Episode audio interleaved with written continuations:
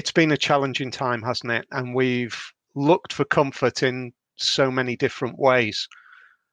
Um, I don't know how you've done that.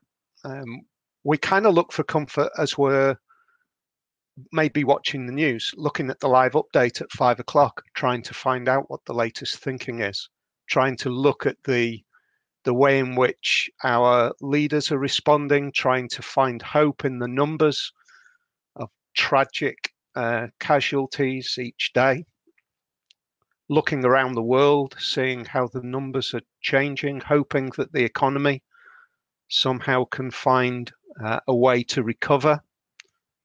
Comfort is something which we innately look for uh, in times of trouble.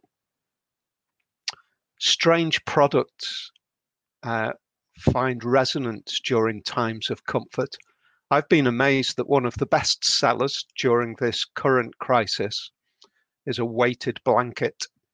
The idea of being, I don't know, binging on Netflix with a big heavy blanket kind of smothering you. Um, at 144 pound, I'll pass. Thanks very much. But this book that we're looking at opens up the idea of comfort for a community of God's people who were suffering real challenges and real trials. I want us to just look at the first, well, really from verse 3 through to verse 11 this afternoon. Just look at, uh, at, at the first section there, verse uh, 3 and 4.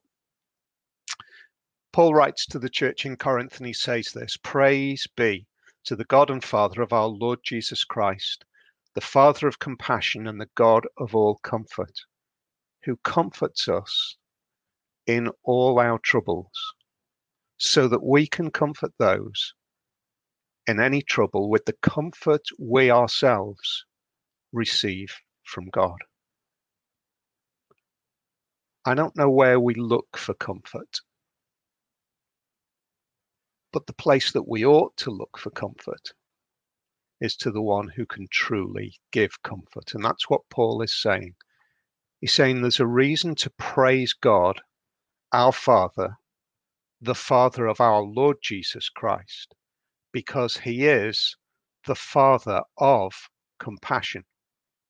He, he doesn't say that he exhibits compassion, he says he's the Father of compassion.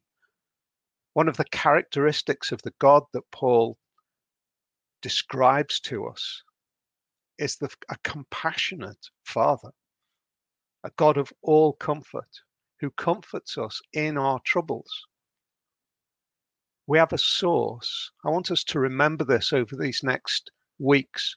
We have a source of comfort. It's our Father in heaven.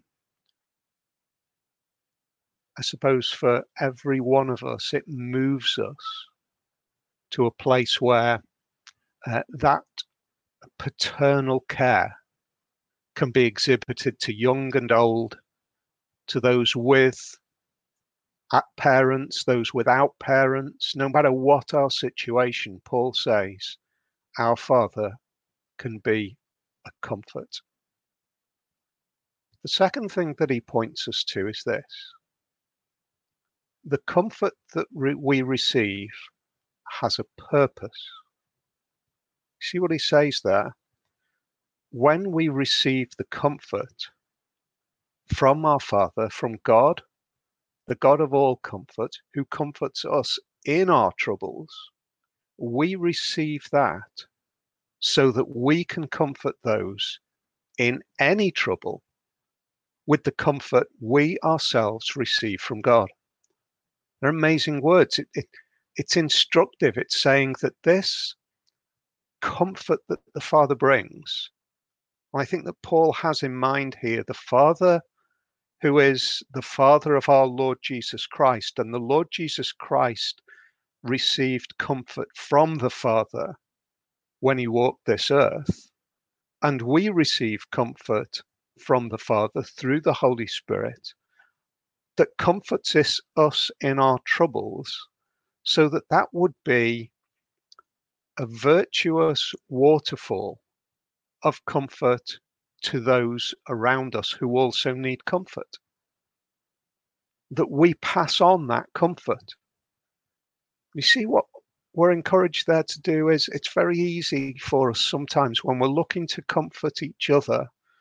We feel as though we've got to come up with something, we've got to work out a way to comfort this particular person. And actually, the best thing that we can do is to point each other to our Father in heaven. So that the comfort that I can bring to you is not my thought up ideas for what comfort is. It's so that I can comfort you with the comfort that I have received from God. So I my encouragement is in this incomparable time, the comfort that we have in trouble is from our Father in heaven to, to rest in Him, to lean into that comfort so that we might receive a comfort that can be communicated to others, a comfort in trouble. The second thing that we see is a learning in trouble. Look at what the way the text progresses. Verse 8 We do not want you to be uninformed, brothers and sisters, about the troubles we experienced in the province of Asia. We were under great pressure far beyond our ability to endure, so that we despaired of life itself. That verse, in a way, couldn't be more pertinent for many people in the situation that we are in. That the pressure is so great, the trouble is so overwhelming we've reached a point where we despair of life itself. It's not something that is experienced just as a one off in an individual situation. This is being experienced globally. One of the things that we learn in this time of trouble is that we are, we understand and we face our mortality. We face that.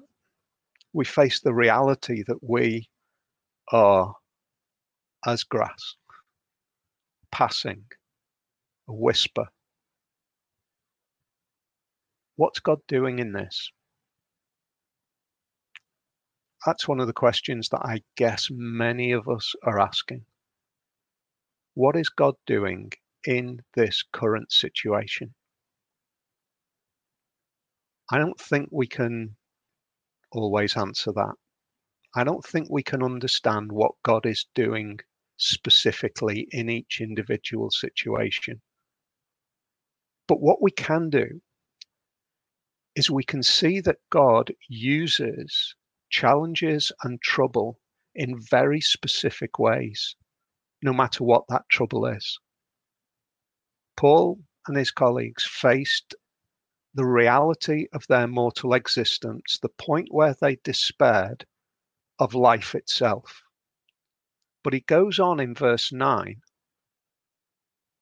to recognize that there's a purpose to that. Look at what he says in verse 9. Indeed, we felt we had received the sentence of death. How, how powerful is that? Yes, Paul is oppressed for his faith because of his faith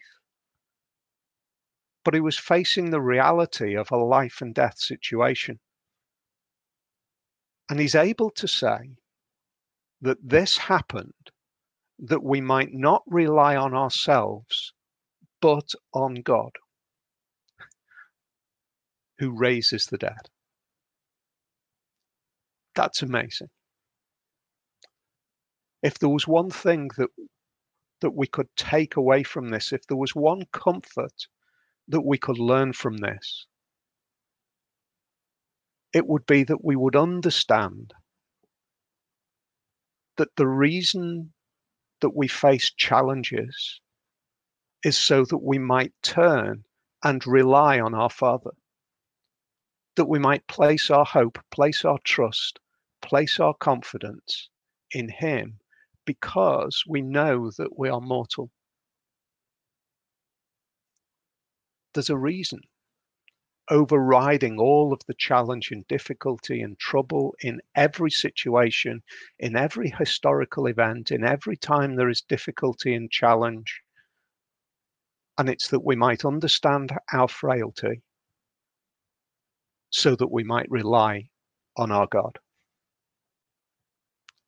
So we've got comfort in trouble, we've got learning in trouble, and we've got finally assurance in trouble.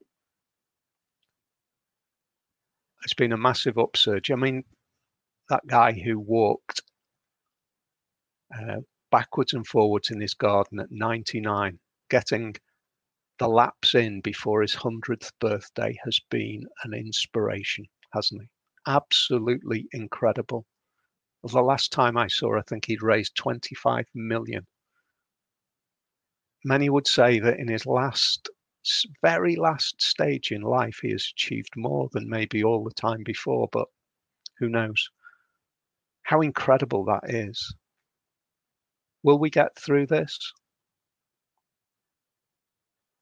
There's loads of songs that have been played. We'll meet again. I think I've heard again and again from Vera Lynn that evoking those kind of wartime moments you know, it's a kind of a hope, isn't it? It's a hope that we'll meet again. But look at what Paul says in verse 10. He has delivered us from such a deadly peril, and he will deliver us again. That's his confidence. He will deliver us again. On him we have set our hope that he will continue to deliver us. He will continue to deliver us. That's the confidence that Paul has. In deadly peril, he'll deliver us again. How can we know that? How can we say that there is that kind of assurance when the reality is, I don't know whether I will see you again? Well, we connect verse 9 and verse 10. At the end of verse 9, Paul's confidence is in this. His confidence is in the God who raises the dead. You see the trickle down connection of comfort? The Father comforted the Son, and the Son was raised from the dead. And that's why the Son was comforted not my will, but yours be done, he said.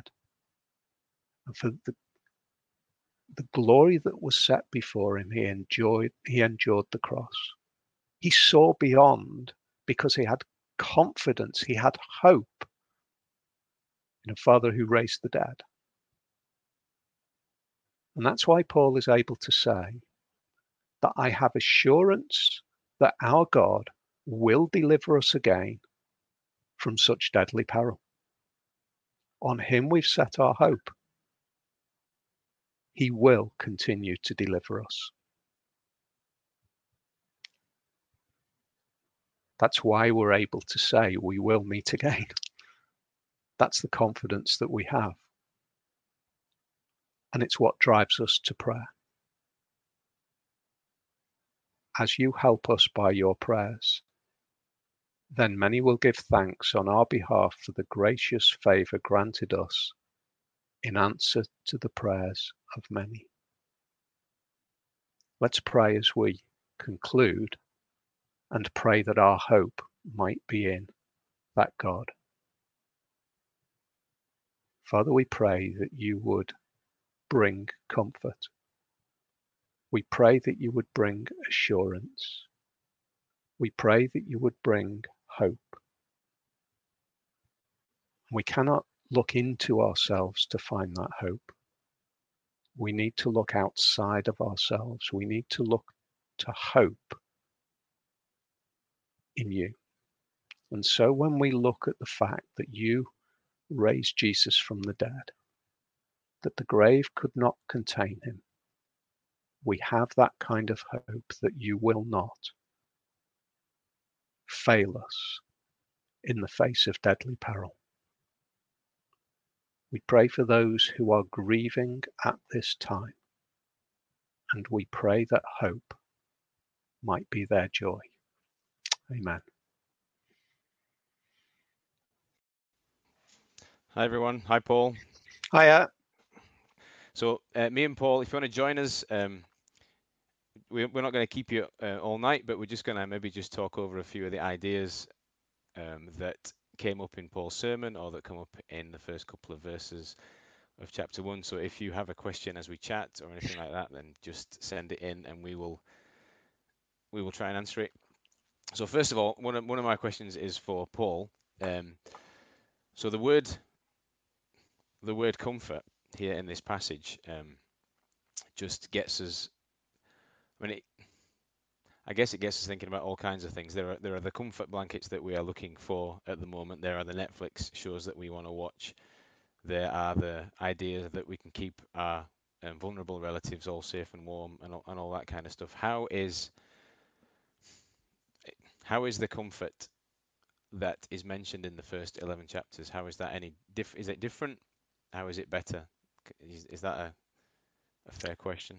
It is a fair question. I think the fact that Paul's writing to a community who are facing imminent life threat and the fact that he's experienced imminent threat to his own life means that the comfort that he's talking about is at the absolute deepest level. How can how can we be possibly comforted when um, when our life is th- in absolute peril. So, in a way, I guess for us, Paul's encouraging us to say that no matter what your situation, number one, don't forget that there can be a far worse situation to the point where it can be your life that's at risk. But even then, there is a comfort which is greater. And uh, at the same time, I think our I think our God has created us to to in a way seek and enjoy comfort in in our physical being. Hmm. You know, the fact that we we wander up a mountain and see a beautiful view, or we see uh, expressions of love and we're really moved by it, says that we're made to enjoy the comfort that He's designed into our being. So I yeah. think there's comfort, there's kind of comfort at every level. But Paul's talking about comfort at the ultimate level, which I think for us is really relevant at this point in time. As you talked as well about uh, about learning, um, and it's it seems to me that one one of the things that struck me in the text is that it's it's clear that Paul, well, it's not not just in this text, but in other texts, that Paul learns through suffering Mm. You know, it's clearly one of those. Um, it's clearly a tool that God seems to have used in his life to to speak to him. But as I as I saw, if I'm really honest, as I read through that passage, I thought, well, I see the, I see that as Paul um, suffered, uh, you know, with Christ, he became somebody who could pass on something helpful to, towards other people. Even as I read those words, um, the human part of me thought, I, I see how valuable it is. I see how helpful it is, and yet I'm not sure that I would want it. Do you hmm. understand what? Do you understand mm. what I mean? How do yeah. we? Um, so it it seems like just Paul has just this awesome perspective, or he's mm. gained this awesome perspective, mm. and hmm. so part of me feel as I as I sort of try and make this personal to me, I sort of think, well, I I can I have this I have this at, at times, but either either getting it in the first place, the perspective where there's things that you learn in hardship is something you can pass on. Getting it and and keeping it, that's that's another thing altogether. Is there any mm. um, how do we sort of how do we keep it? I don't know if I think that's I think it's a question. It's it's almost a question. Yeah, I, I suppose it's rooted in the in the confidence, the eternal confidence that he has. If we can if we can get to the point where we are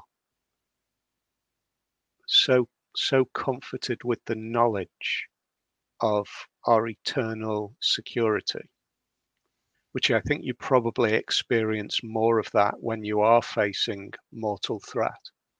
I think that that's how that's how God's grace works in our lives. I look at the way I look at the way some people have faced the reports that we hear of people who faced persecution for their faith.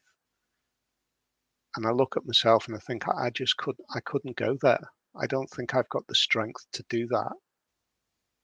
But the promise that we've got from God is that He gives us the strength when we need it, uh, which is back to the idea that we are relying on Him rather than relying on our own inner strength. That can I build my faith up big enough to be strong? And and Paul's taken to a place where he he says that he's sharing in the suffering of Christ, uh, and he's encouraging those around him to say, you can you can share in the suffering of Christ, which resulted in the loss of life because you've got a hope beyond.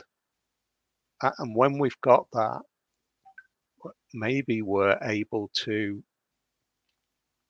we're able to embrace an attitude which says that this particular situation that I'm in, I, I need not waste it but draw out of it the good that God is clearly saying to us in this text, you will always find. You will always find that in trouble it push you are pushed into relying on me. And that's never a bad thing. So it's probably not going to be something that we ever we're ever going to look for. We're always the human side of us will be always be strong enough to say, I'm going to try and you know not not go near this. And yet we have there is an acknowledgement within scripture that it, there is something really refining mm. in in the moments that can be really useful and really helpful to us. And when i as i just as i let that resonate around my head now i think yes that is the that's probably the that's been the truth of it. My 20 odd years or more yeah more now you know stuttering through my faith the moments you know when i would when you would look on and say oh yeah god can't be speaking in this when i've really been suffering or struggling comparatively you know speaking I, have actually been you know defining defining moments so whilst whilst we whilst perhaps we will always be people that duck or try and move away from these moments they will you know god will always be able to speak to us mm. because i guess it's you know i guess we search we search him as we as we need him more we search him out more or, mm. or, or as as we need him to be more real he becomes uh, becomes more real. We've had mm. um, we've had a, re- a really helpful comment in. Um, says, "Isn't our comfort less like a soft pair of slippers, and more like a sturdy pair of walking boots?" I don't know what you think about that. I guess I think I think often you could the accusation would come at Christians that we do look for that kind of soft, slippery comfort, and actually maybe it is true that um, that God does give us something. He, he doesn't just pacify us and he doesn't just give us something to get you know get us by or to distract us. He does give us, he does equip us to get to the end, you know, of the journey. Perhaps that's a mm. pretty helpful analogy. I don't know what you think. Uh, it's interesting though. The whole of our world looks for the comfy slippers, doesn't it? Yeah. Uh, we are actually made to enjoy joyful comfort. The, the, reality is that in a broken, fallen world, we might not have that joyful comfort, but it's the hope of eternal joyful comfort, if you like, the eternal cozy slippers comfort, a peace, a rest kind of comfort that means that the comfort that we need now is the sturdy walking boots. Yeah. That's the great thing, isn't it? We won't need steady, uh, sturdy walking boots comfort in eternity because the tears, the challenges, the difficulties, the hardships will have passed. That's why it is rest and that's why it's true hope. Yeah. So it's it's um and, and, maybe in these in times when we search for true hope are the times when we might just find our walking boots, so to speak. Do you know what I mean? Whereas we, whereas we probably wouldn't have thought that we would have needed them before. We would have just bobbed to the shop in our slippers. Okay, one one uh, because time's gone, and people will want their teas and to get back out in the garden and everything else. uh, just one observation and, and just to share with you. I don't know what your thoughts were on it. I think it's been really interesting um, the last in the last four or five weeks ha- as we've been without a building um, and without normal ways to meet together. How we've had to, how the church has had to think on its feet, and it's been caused, you know, stirred to think about what it, you know, what it actually is. I, th- I think it's really, it, I found it helpful, interesting to see even in Paul's little introduction that you didn't really major on, so I'm sorry about going to this place. Just the simple view he has of what it means to be church. Um, so it strikes me that, from what I know of Corinth, they were. It wasn't like they were, you know, you know, they weren't nailing things. Let's be honest. There were there were Mm. problems within the church. They didn't. It didn't seem to even really like Paul very much, and yet he Yeah. loves them dearly, Mm. and he Mm. loves what they are and what they can be. And you know, as he identifies it in you know those couple of verses, it's just these separated saints, and so uh, that's just been in these last as we've thought about what church is and what makes church and what are the essential elements of church and God's people. I've just I found that a really helpful little verse uh, this week in that you know we can't meet there's a bunch of stuff that we can't do that maybe would be helpful for us to do, and yet at the same time we are just we are a bunch of people almost no more brilliant than that that God has you know with our, with our own issues working through things that God has separated uh, for His glory. I just found that really quite um, that that gave me some security and that gave me some maybe even some comfort and that gave me great. some uh, some direction. Yeah, great. Really Um, helpful. Would you just um, pray for us, Paul, and then we'll finish up. I will. I'm just conscious as well. One of the comments there, thanks, Arnold. Um, just the brother in law of Chirito.